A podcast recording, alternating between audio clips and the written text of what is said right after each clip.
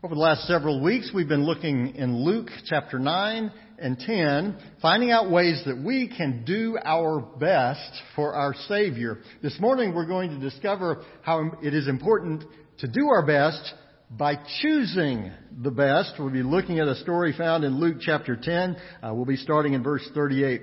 My dad was a pretty conservative person when it came to making expenditures. He didn't like to spend a lot of money on a lot of things.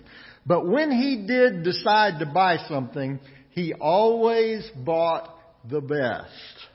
His theory was, if you buy the best the first time, you won't have to go back in a few months to buy something else when that cheap thing that you bought at the store breaks down. And so he would always try to buy the very best. Uh, you know, if he was looking for a weed eater, he wouldn't go out and buy a cheap weed eater and save a few dollars because he knew if he did that six months later, he'd be back in the store buying another weed eater because that cheap weed eater fell apart. He didn't usually buy the most expensive item or even the most heavily advertised item, but if you needed a weed eater, his weed eater was always working because he bought the best. As Jesus continues his ministry here in Luke chapter 10, he stops at a home where he'd been many times before. These were good friends of his. It was the home of some siblings, a, brother and two sisters, Lazarus and Mary and Martha. Now we, we know the most famous story about Lazarus. That's come a little bit later on. But now Jesus is just stopping there. He, he's on his way, on his journey, uh, teaching throughout the countryside. And he stopped there uh, just to spend some time uh, with his friends. And as was the normal custom of the day, when, when friends would stop by, a lot like it is right now. You always want to feed them something. You know, food's always a, a good thing to have when somebody comes over. And, and so Martha was very busy about preparing a meal for Jesus and presumably the disciples who had come with him and for uh, Mary and for Lazarus and whoever else might have showed up that day to meet there uh, with Jesus. But Mary chose something different she decides to spend her time listening to Jesus. In this passage that's about a squabble between two sisters, we learn a very important lesson. Always choose the best in life. Now, to do that, to choose the best in life, in every decision that you make, first of all, you need to realize that the best may not always be what you think it is. If Jesus were to come to your house this afternoon, after you go, go home from church, you, you, you go in the house, and, and there's Jesus sitting on the, on the couch. What would that look like? Well, Mary and Martha give us two very important clues about how we might react to that situation. Because Jesus really did come to their house this day. And let's see what happened. It's recorded here in Luke chapter 10. Again, we're going to start with verse 38. As Jesus and his disciples were on their way, he came to a village where a woman named Martha opened her home to him. She had a sister called Mary who sat at the Lord's feet listening to what he said. But Martha was distracted by all the preparations that had to be made. She came to him and asked, Lord, don't you care that my sister has left me to do the work by myself? Tell her to help me. Martha, Martha, the Lord answered, You are worried and upset about many things, but few things are needed or indeed only one. Mary has chosen what is better, and it will not be taken away from her. Martha, as we read this familiar passage, she usually kind of gets the short end of the stick. So we're going to start with her. There's not really a villain in this story. This is not a story about good and evil. Everybody in this story is trying to do the right thing. But Martha is sometimes portrayed kind of as the villain of this particular account. She's the grumpy one. She's the one that's complaining about her sister. But before we're too hard on Martha, let's back up for a minute. For one thing, she had a point. In the New Testament day, courtesy and hospitality were everything.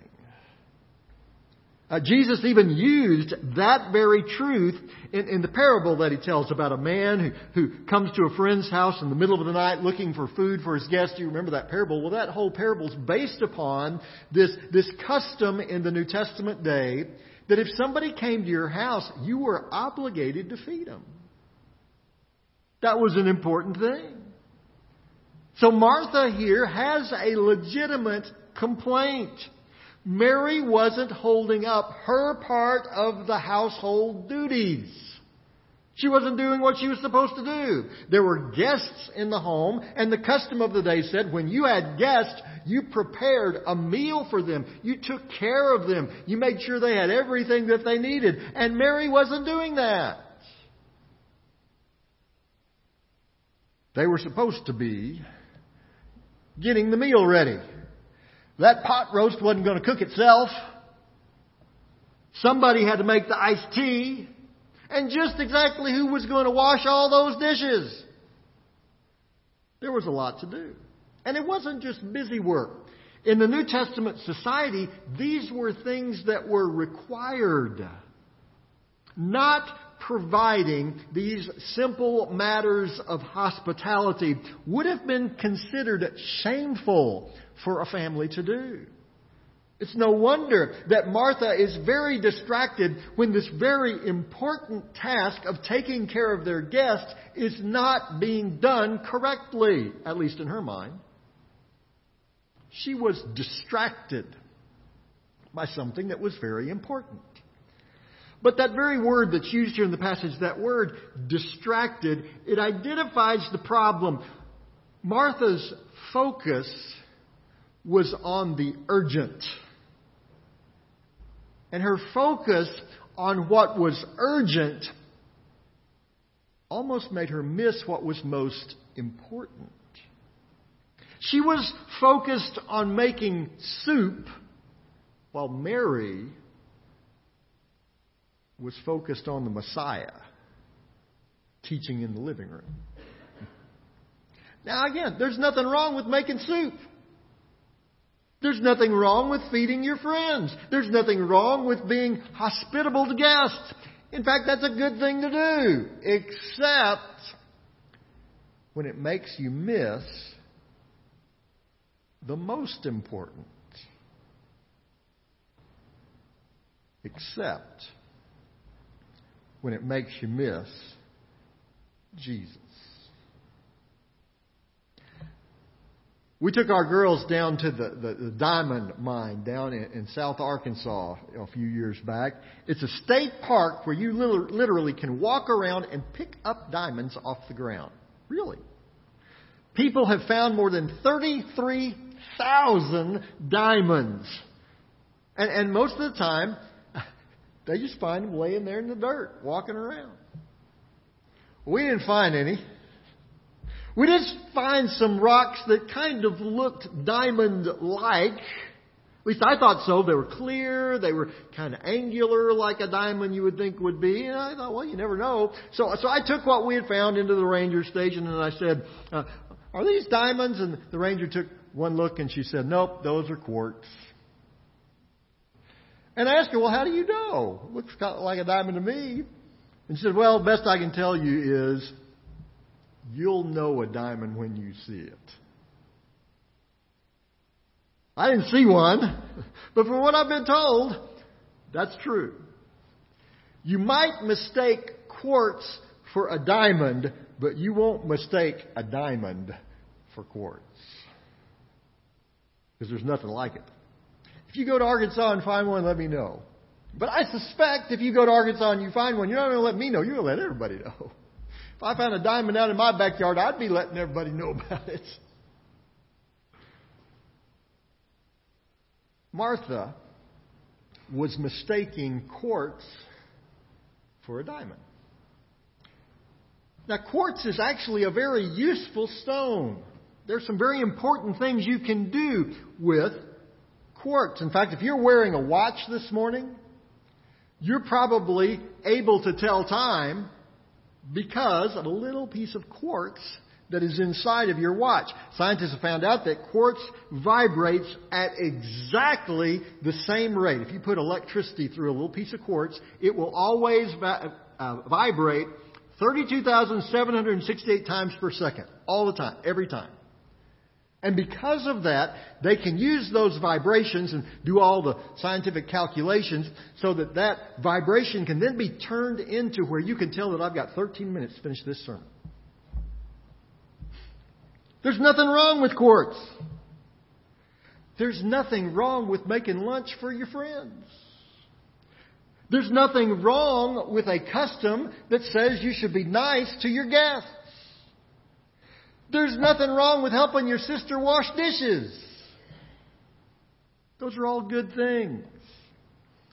But as good as they are, they are not as good as Jesus. We need to understand that.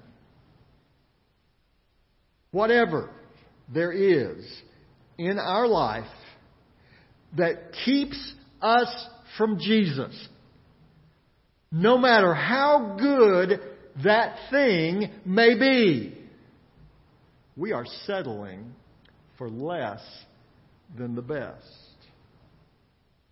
So look at your life. Is there anything in your life that you are putting ahead of Jesus. Now, now normally, you know, we think about sin as, as, as those, those terrible things, those things that hurt people, those things that, that, you know, we know are bad. And that is absolutely true. Those things will keep us from Jesus. That's absolutely right.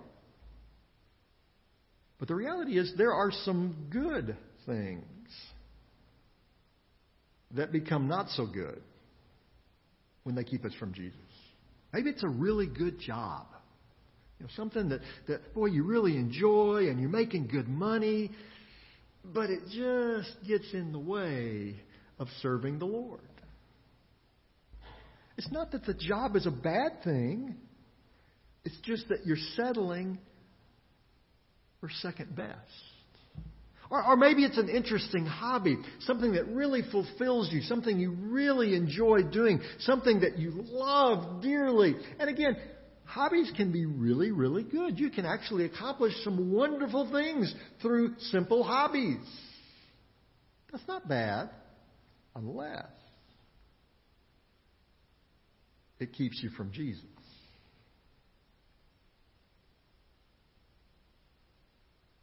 It's not that you're not going to do those things. Everybody needs to work. Everybody's got to earn a living. You know, everybody likes a hobby. It's a good thing to have a hobby. God gives us talents and He gives us desires and, and passions to do some, some really helpful and useful things. It's just that we have to realize those things must never come before Jesus. We don't want to settle for second best. So to choose the best, you have to know the best. Let's move on with the story. Martha knew that there was work that needed to be done, and that was a significant thing. It's just that Mary knew there was something even more important. Look back at verse 39. Uh, the Bible describes Mary with these words. That she had a sister called Mary who sat at the Lord's feet listening to what he said. Sitting at someone's feet in the New Testament day, it was a sign of deep reverence. It was a sign of, of a willingness to listen. It was a sign of devotion. To sit at the feet of a, of a teacher was a sign of great respect. It likely was the position the disciples would take as they were listening to Jesus te- teach. Martha knew the agenda for the day. Mary knew the reason for the agenda. Jesus was here. And Jesus wanted Martha to understand that too. And so he says to Martha in verse 41, Martha, Martha, the Lord answered, You are worried and upset about many things, but few things are needed, or indeed only one. Mary has chosen what is better, and it will not be taken away from her. Jesus had already warned his disciples about worry all the way back in Matthew chapter 6. But it wasn't just Martha's anxiety that, that Jesus was cautioning her about. It was her focus. She was focused on something good. Mary, on the other hand, was focused on what was best. Martha was focused on lunch. That was important. But even if she made the best lunch in the world, everybody'd be hungry again by dinner time. Mary was focused on Jesus, the living water. In Christ, they would never thirst again. It wasn't that Jesus didn't want them to eat. He just didn't want him to miss what was best. You will hear this all the time at restaurants. If you're going to restaurants yet, if you go and sit down and just listen, and you'll hear somebody say as their, their server comes to the table, they'll, they'll ask them, So, what is your restaurant's best dish? Now, why do people ask that? Why, why do they ask somebody, What's your best dish? Well, they just order whatever they want. Well, it's kind of obvious. If, if you're going to take the time to drive all the way to the restaurant, to go in and sit down, and you're going to pay good money for a meal, you might as well get the very best that restaurant makes.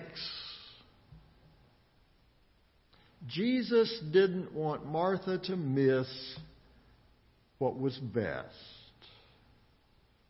There'd be time to fix the sandwiches. But right now, Jesus was headed to the cross. That's where he was going when he stopped there at Mary, Martha, and Lazarus' house. He knew where his ministry was headed. He knew there was a limited time for them to be physically with him. There was only that day that Mary and Martha could take time to sit at the feet of Jesus. Or let's put this another way. You know, football's started up in high school. Maybe it'll start up here for college and, and the NFL. We'll find out. But, but let's suppose this was a normal year. Wouldn't that be fun? Let's just imagine there's no pandemic, there's no mask, it's just back to normal. Everything's back to normal. And someone offers you Chiefs playoff tickets. Now, if you're not a Chiefs fan, just, just insert the name of your team in that line. so someone says, here's some Chiefs tickets for a playoff game. Or you can go to Walmart and buy some more groceries. You've got your choice. You can go to the playoff game, or you can go to Walmart. Now, there's nothing wrong with going to Walmart. I mean, everybody needs groceries. Everybody's got to eat. You can't eat an empty refrigerator. You know, everybody's got to get some food every now and then. But you've only got so many chances to go to a Chiefs playoffs game. Folks, this side of heaven, we're only going to have so many chances to serve the Lord. In fact, we only have this side of heaven to share the gospel. Because when we get to heaven, everybody there is already going to know Jesus. They're already going to be saved. So it's just right now. Whatever time the Lord gives us right now, that's all that we have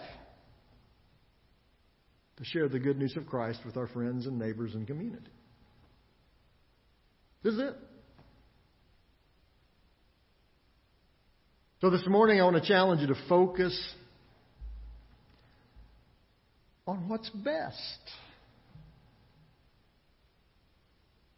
Now, it doesn't mean that we're not going to do the other things. You know, the Lord understands that. He understood that Mary and Martha needed to eat.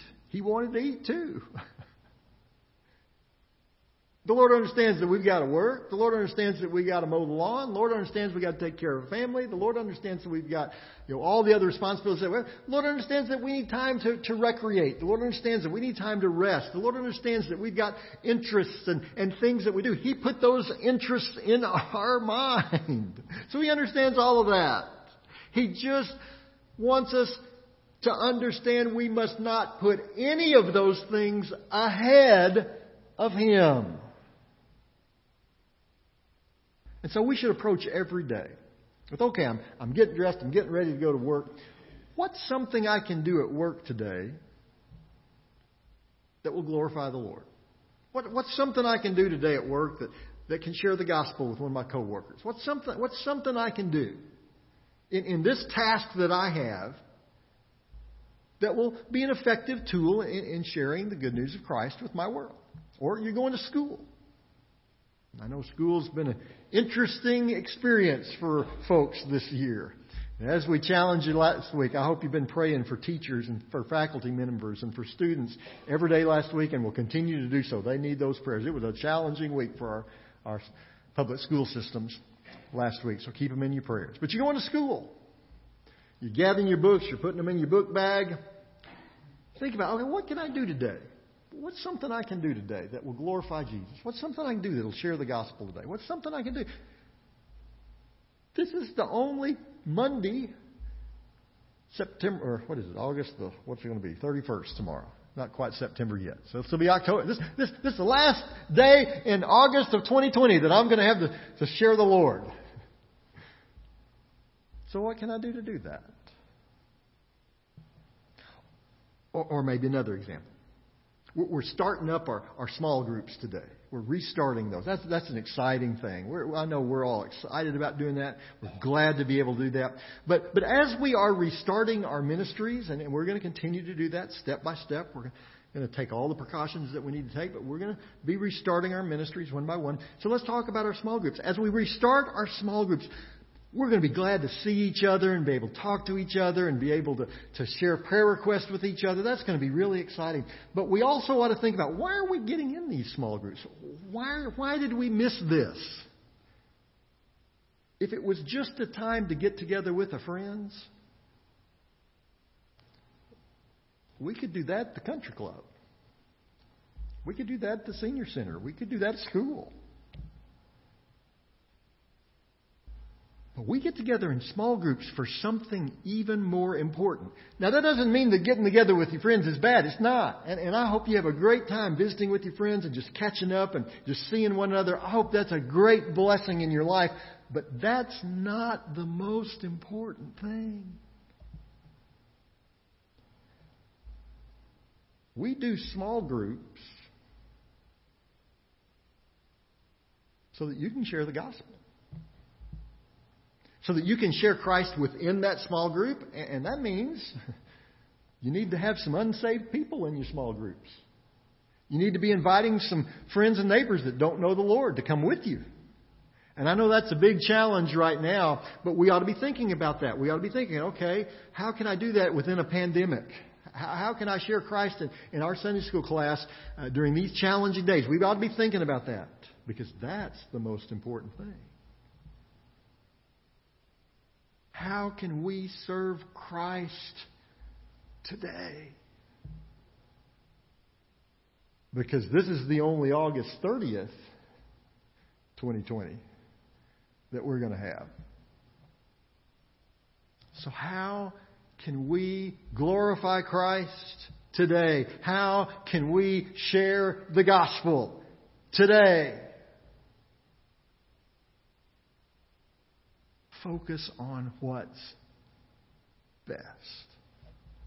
Heavenly Father, this is a hard passage. It's a familiar passage. We, most of us have read this many times, and we've heard this story many times about Mary Martha, and we kind of snicker at, at Martha being so concerned about lunch. But, but Lord, we're just like that. We have some really, really good things in our life, Heavenly Father, and you blessed us with those. We, we have jobs and, and homes and families that are really, really good things. And, and we, we thank you for those blessings. But Lord, help us never to place the blessing above you who have blessed us. Help us to always focus on what's most important. Help us, Heavenly Father, we pray, to focus on what's best. For it is in Jesus' name we pray. Amen. In just a moment, we're going to have a time of invitation. It's an opportunity for you to respond to what God is doing in your life this morning. Uh, maybe you're here and, and your life has been focused on a lot of things, but all of a sudden you realize, wait a minute, you know, I hadn't been focused on Jesus at all. I mean, I, I knew the stories. I, you know, I know the Christmas story, and I, I know some of the Bible stories, but but I've not really made him the focus of my life. How, how do I do that? Well, we want to help you this morning. So here, here's the wonderful news: Jesus died on the cross and then rose again, and he did that just for you. He did that so that you could have the very best in life. Now, am I saying you're going to have drive a nice car and live in a nice house? I don't know. Maybe you will, maybe you won't. But see, those things aren't the best. They're really not. The very best is knowing Jesus Christ as your Lord and Savior. And we want to help you do that today. Now, normally we would invite you to come here to the front so we could sit down and kind of talk you through the, the Scripture and show you in the Bible how you can uh, confess your sins to Christ, how you can ask Jesus to be your Lord and Savior. And we would love to be able to do that, but because of the virus, we're just not able to do it quite that way right now. But we have a way that, that we can do it. Here, here's what you do. There in the pew racks, there's a card. Just take that card and fill in the contact information. There's a box down the bottom that says, I want to receive Christ as my Savior. Just check that box. And we'll contact you and, and, and we'll, we'll, we'll walk, walk you through the Scripture. We'll, we'll show you how you can have the very best in your life, how you can know Jesus Christ as your personal Lord and Savior today. Or if you're watching us online, just email us at the church. The address is nhbc at nationalheights.org. We'll be glad to contact you with that same information. Maybe there's some other way that God is speaking to your heart today. Maybe you know the Lord is your Savior, but you know how important it is to connect with a local church and you want to know how you can be a part of National Heights. We'll be glad to give that information to you as well. You can just fill out that contact information, check the box, I want to know how to be a part of National Heights. We'll get that information to you. Maybe there's some other way that the Lord's dealing with you today. Maybe you've got a prayer need and you'd want to bring that to the Lord. You feel free to do that. Or, or maybe today uh, you realize, wow, I've been settling for second best. I've been settling for some good things in my life. Boy, God's blessed me in some wonderful ways, but oh my goodness, I've been placing the blessing above the one who blessed me. I don't want to do that anymore. I've got some really important things, some things that God's going to help me to do. He's going to help me take care of my family. He's going to help me do my job. He's going to help me be a good student at school. He's going to help me do all of those things, and I'm going to do that. But the very best is where I want my focus to be. I want to be focused on Jesus. And so today your prayer would be, God, as I start my new week, forgive me for those times that I haven't been focused on you. And Lord, in everything I do this week, I want to make you my focus. Heavenly Father, I, I want to make you the focus of everything that I do. When I go to my job tomorrow morning, I want to be focused on Jesus. When, when I go to school tomorrow, I want to be focused on Jesus. When I'm out mowing my lawn and I see my neighbor that, that I know doesn't know the Lord, I, I want to seize that opportunity. Lord, I want you to be my focus in everything that I do. I hope with me that'll be your prayer this morning as we sing together.